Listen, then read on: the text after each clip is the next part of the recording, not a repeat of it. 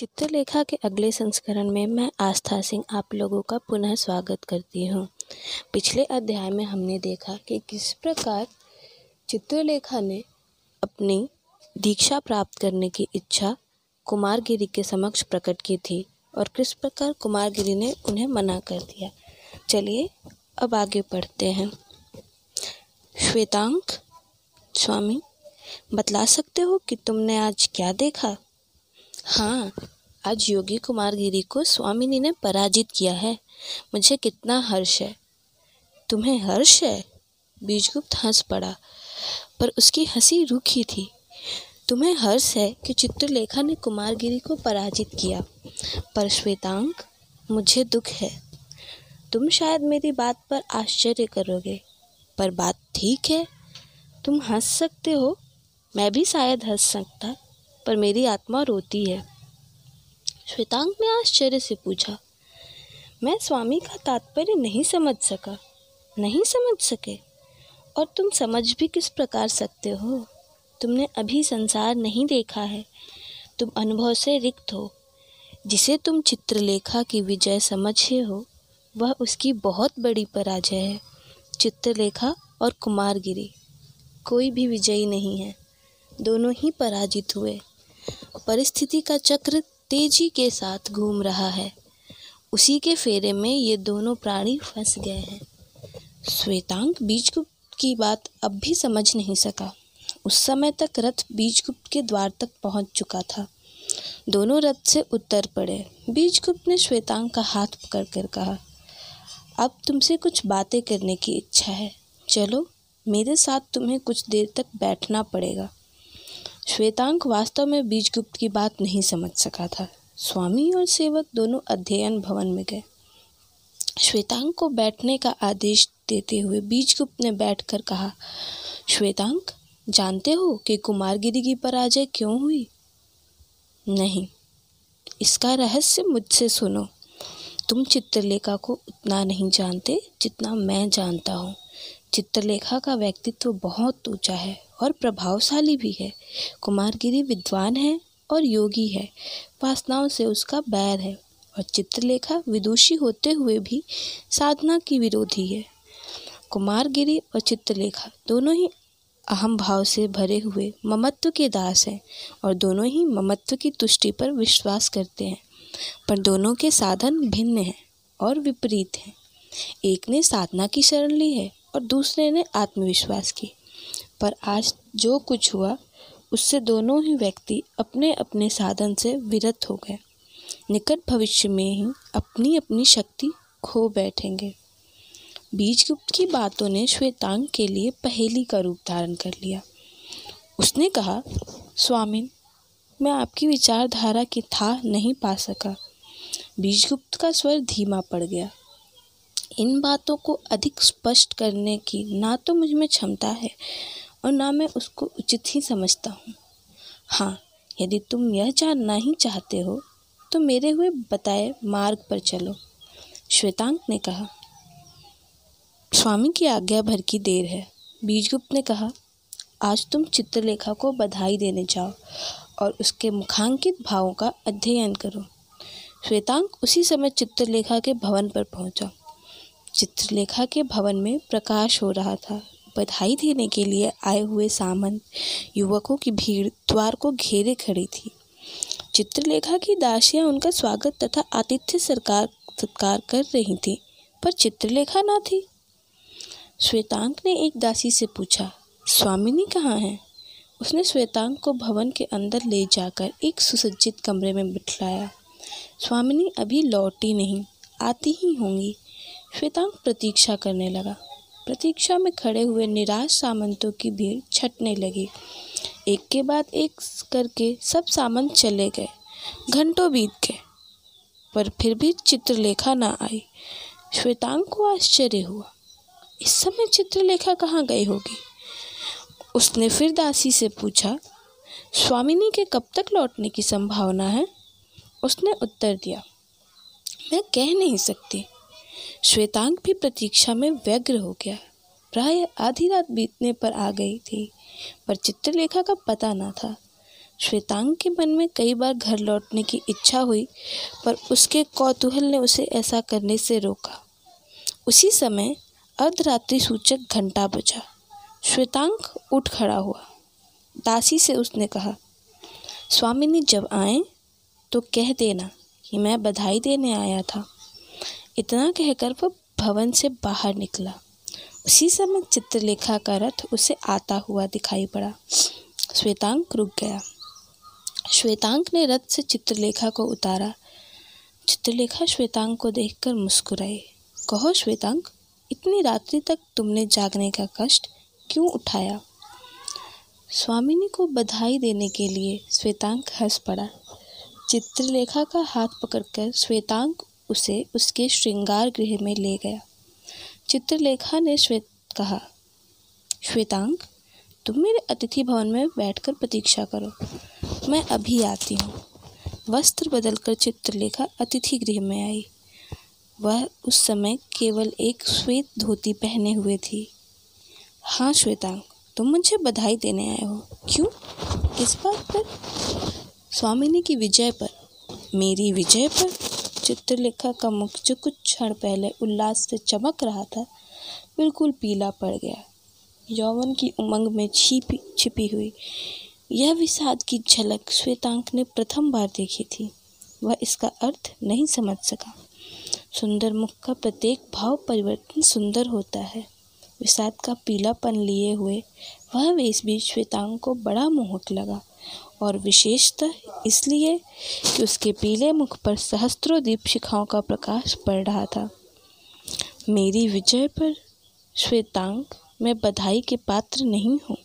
मेरी विजय नहीं थी, वह मेरी एक बहुत बड़ी पराजय थी।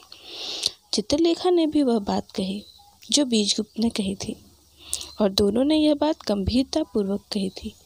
श्वेतांग को आश्चर्य हुआ चित्रलेखा ने श्वेतांग के मुखांकित भाव पढ़ लिए। तुम्हें मेरी बातों पर आश्चर्य होता होगा, पर आश्चर्य ना करने का कोई कारण नहीं। जानते हो, मैं अभी कहाँ गई थी? यह प्रश्न मैं भी पूछना चाहता था, पर साहस नहीं पड़ा। तो सुनो, मैं अभी आ रही हूँ कुमारगिरी की कुटी से। कुमारगिरी को अपमानित और लांछित करने का ना मुझे कोई कारण था और ना मुझको कोई अधिकार ही था। मेरा क्षेत्र। दूसरा है, विद्वानों के क्षेत्र में पदार्पण करना मेरे लिए अनुचित था। मैंने जो कुछ किया, वह बुरा किया। इस समय मैं उससे क्षमा प्रार्थना करने गई थी। श्वेतांक अवसन्न रह गया। चित्रलेखा का यह कैसा भाव परिवर्तन था? यह वह समझ ना सका।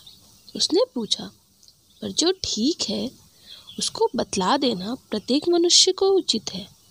और जो मनुष्य धोखा देकर मनुष्य को भ्रम में डाल रहा हो, उस मनुष्य की वास्तविकता पर प्रकाश डालना कर्तव्य है। देवी, तुमने जो कुछ किया, वह ठीक किया। इसी बात का तो मुझे दुख है।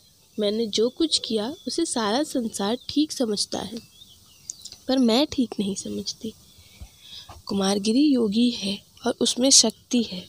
उसका सत्य और ईश्वर, ये दोनों ही कल्पना जनित हैं। पर साथ ही मनुष्य में इतनी उत्कृष्ट कल्पना का होना भी असंभव है। इस कल्पना का स्रोत क्या है? यही प्रश्न है। कुमारगिरी में सृजन की शक्ति है। मैंने जो कुछ किया, वह विनाश का काम था। व्यक्तित्व की उत्कृष्टता किसी भी बात को काटने में नहीं होती, उसे सिद्ध करने में होती है, बिगाड़ने में नहीं होती, बनाने में होती है। पर यदि मनुष्य ऐसी इमारत बनाता है जो उसमें रहने वाले व्यक्तियों को हानिकारक है तो उसे नष्ट कर देना क्या उचित नहीं है? चित्रलेखा हंस पड़ी। तर्क से कोई लाभ नहीं। मैं इतना अनुभव कर रही हूँ कि मैंने बुरा किया, पर जो कुछ कर दिया, वह कर दिया। उसका परिणाम भुगतना ही पड़ेगा। परिणाम? श्वेतांग के लिए एकदम दूसरी समस्या थी। कैसा परिणाम देवी? यह तुम्हें निकट भविष्य में मालूम हो जाएगा। चित्रलेखा ने दासी को पुकारा। अभी मैंने भोजन नहीं किया है और श्वेतांग, संभवतः तुमने भी भोजन नहीं किया है। चित्रलेखा ने दासी को दो थालों में भोजन लाने की आज्ञा दी। दासी चली गई। चित्रलेखा ने मदिरा की सुराही निकाली। स्वयं पीकर उसने श्वेतांग को भी मदिरा दी। श्वेतांग उस समय तक मदिरा पीने का अभ्यस्त हो चुका था। उसने भी पात्र खाली कर दिया। चित्रलेखा ने श्वेतांक से कहना प्रारंभ किया श्वेतांक तुम पर मेरा स्नेह है, और उस व्यक्ति से कोई बात ना छिपानी चाहिए जिससे स्नेह हो। श्वेतांक चित्रलेखा के इस कथन पर न्यौछावर हो गया। श्वेतांक वास्तव में चित्रलेखा को स्वामिनी की भांति मानता था। यद्यपि चित्रलेखा का उसके साथ बर्ताव सदा ममतापूर्ण सा था। उसने कहा, देवी, मैं विश्वास दिलाता हूँ कि मैं किसी अंश में सहानुभूति में कम नहीं हूँ। चित्रलेखा ने श्वेतांक का हाथ पकड़कर कहा, श्वेतांक, तुम मेरा भेद किसी पर प्रकट ना करोगे?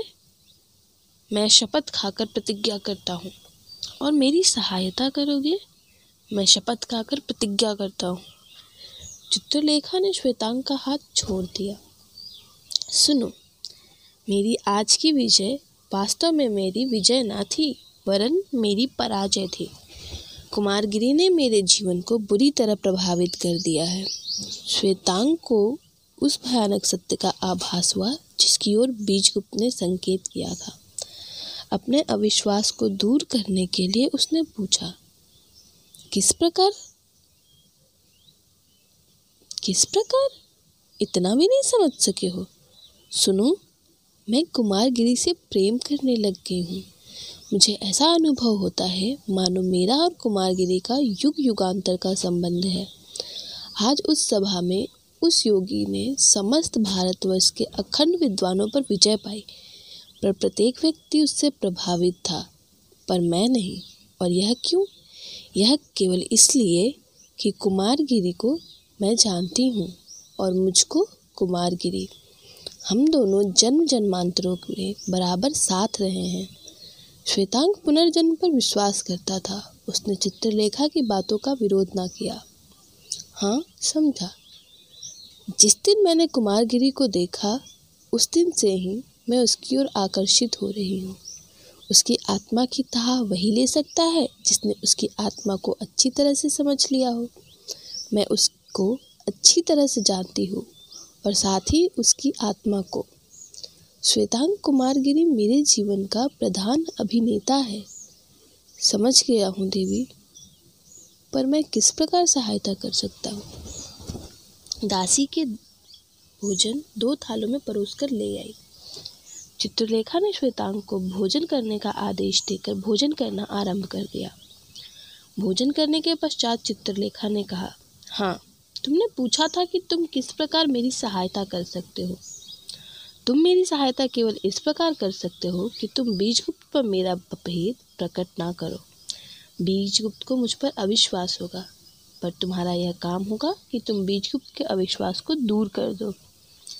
श्वेतांग कुछ सोचने लगा। चित्रलेखा ने उससे जो कुछ कहा था, उसको करना श्वेतांग के लिए कठिन था। बीजगुप्त उसका स्वामी था। बीजगुप्त को धोखा देना, स्वामी को धोखा देना हुआ। पर साथ ही चित्रलेखा भी उसकी स्वामिनी थी। और साथ साथ चित्रलेखा ने श्वेतांग के मुखांकित भाव पढ़ लिए। उसने मदिरा का पात्र फिर भरकर श्वेतांग के होठों से लगा दिया। उस समय चित्रलेखा मुस्कुरा रही थी। श्वेतांग ने पात्र खाली कर दिया। उसी प्रकार मुस्कुराते हुए चित्रलेखा ने पूछा, बोलो, क्या तुम मेरी यह प्रार्थना स्वीकार करोगे? श्वेतांक मौन ही रहा। और उसके मुख से कुछ भी ना निकला। चित्रलेखा की मुस्कुराहट लोप हो गई। क्रोध की हल्की सी लाल रेखा उसके पराग से रजत कपोलों पर दौड़ गई। उसने कोमल हाथ आवेश में थिरक उठे। उसने श्वेतांग का हाथ पकड़ लिया। श्वेतांग, मैं तुम्हें आज्ञा देती हूँ कि जो कुछ मैंने कहा है, तुम्हें करना पड़ेगा। श्वेतांग चित्रलेखा के इस क्रोध के सामने झुक गया। उसने धीरे से कहा जो आज्ञा स्वीकार है, तुम्हें शपथ लेनी पड़ेगी। चित्रलेखा कुछ रुकी। नहीं, तुम्हें शपथ लेने की कोई आवश्यकता नहीं। तुमने अपना वचन मुझको दिया है और अपने वचनों की पवित्रता पर तुम्हें ध्यान रहेगा। इतना मुझे विश्वास है। इतना कहकर चित्रलेखा ने श्वेतांग के होठों से मदिरा का तीसरा प्याला लगा दिया। श्वेतांग के नेत्र बंद थे। उसने अपूर्व सुख का अनुभव किया। मदिरा पीकर उसने कहा, देवी, मैंने सदा तुम्हारी पूजा की है। मेरे जीवन का तुम्हारे जीवन से गहरा संबंध है। तुम मेरी स्वामिनी हो और मैं तुम्हारा दास हूँ। तुम्हारा प्रत्येक वाक्य मेरे लिए वेद वाक्य है। इतना विश्वास रखना, मैं वचनों की पवित्रता के विषय में केवल इतना ही कह सकता हूँ कि मैं नीच नहीं हूँ। श्वेतांक उठ खड़ा हुआ। चित्रलेखा ने कहा क्या आज मुझे श्वेतांक को पहुँचाने का प्रबंध करना पड़ेगा? नहीं श्वेतांक के नशे में कंपन न था, आत्मविस्मृति न थी। अभी होश में हूँ, होश में ही रहूँगा। इतना कहकर श्वेतांक वहाँ से चल दिया। जिस समय श्वेतांक भवन में लौटा, उसने बीजगुप्त के अध्ययन भवन में प्रकाश देखा। परिचारिका ने उससे कहा, स्वामी तुम्हारी प्रतीक्षा कर रहे हैं। श्वेतांक ने अध्ययन गृह में प्रवेश किया। बीजगुप्त उस समय बैठा हुआ कुछ सोच रहा था। आज तक श्वेतांक ने बीजगुप्त को चिंतित ना देखा था। बीजगुप्त के सामने मदिरा का रिक्त पात्र था और चिंता का अथाह सागर था। कल्पना के उद्यान में भय के तप्त वायु का झोंका था। सुख के साम्राज्य में दुख की क्रांति थी। श्वेतांक को देखकर बीजगुप्त मानो निद्रा से चौक उठा। तुम आ गए? पर बहुत देर लग गई। श्वेतांक बैठ गया। सुराही से उड़ेल कर उसने शीतल जल से पात्र भरकर एक घूट में खाली कर दिया। कुछ देर तक उत्तर की प्रतीक्षा करने के बाद बीजगुप्त ने फिर कहा, श्वेतांग, तुम मेरे प्रश्न का उत्तर नहीं दे रहे हो? क्या कारण है? हाँ स्वामी, स्वामिनी की प्रतीक्षा में मुझे इतनी देर लग गई। चित्रलेखा की प्रतीक्षा में बीजगुप्त संभल कर बैठ गया। क्या कहा? जिस समय तुम चित्रलेखा के भवन पर पहुँचे, वह वहाँ नहीं थी? श्वेतांग झिझका। उसे अपनी प्रतिज्ञा और शपथ का स्मरण हुआ स्वामी का अनुमान ठीक है, चित्रलेखा अपने भवन में ना थी। बीजगुप्त ने श्वेतांग के वाक्यों में हिचकिचाहट देखी। उसने फिर कुछ पूछा। तुम्हें शायद उसने यह बताया होगा कि वह कहाँ गई थी? श्वेतांग के हृदय में तर्क वितर्क उठ खड़े हुए, पर निर्णय पर पहुँचने के लिए उसके पास यथेष्ट समय ना था। उसने बिना किसी हिचकिचाहट के उत्तर दिया, स्वामी ने तो कुछ नहीं कहा, पर ऐसा प्रतीत होता है कि वे मंत्री चाणक्य के यहाँ आमंत्रित थे।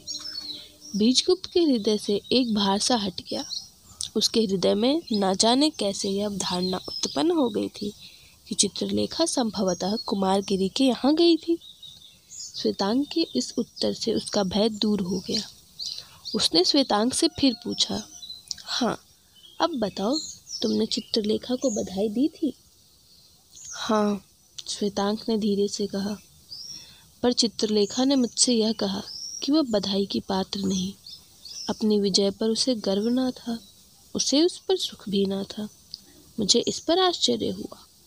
चित्रलेखा को अपनी विजय पर दुख था। बीजगुप्त मुस्कुराया, पर उसकी उस मुस्कुराहट में करुणा का अथाह सागर छिपा हुआ था। मैंने तुमसे क्या कहा था?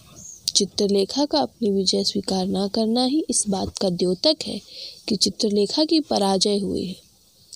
स्वामी के अर्थ को कुछ कुछ समझ सका हूँ। कुछ कुछ समझने का कोई अर्थ नहीं होता। यदि तुम समझ सकते हो तो पूर्णतया, नहीं तो बिल्कुल ही नहीं। बीजगुप्त उठ खड़ा हुआ।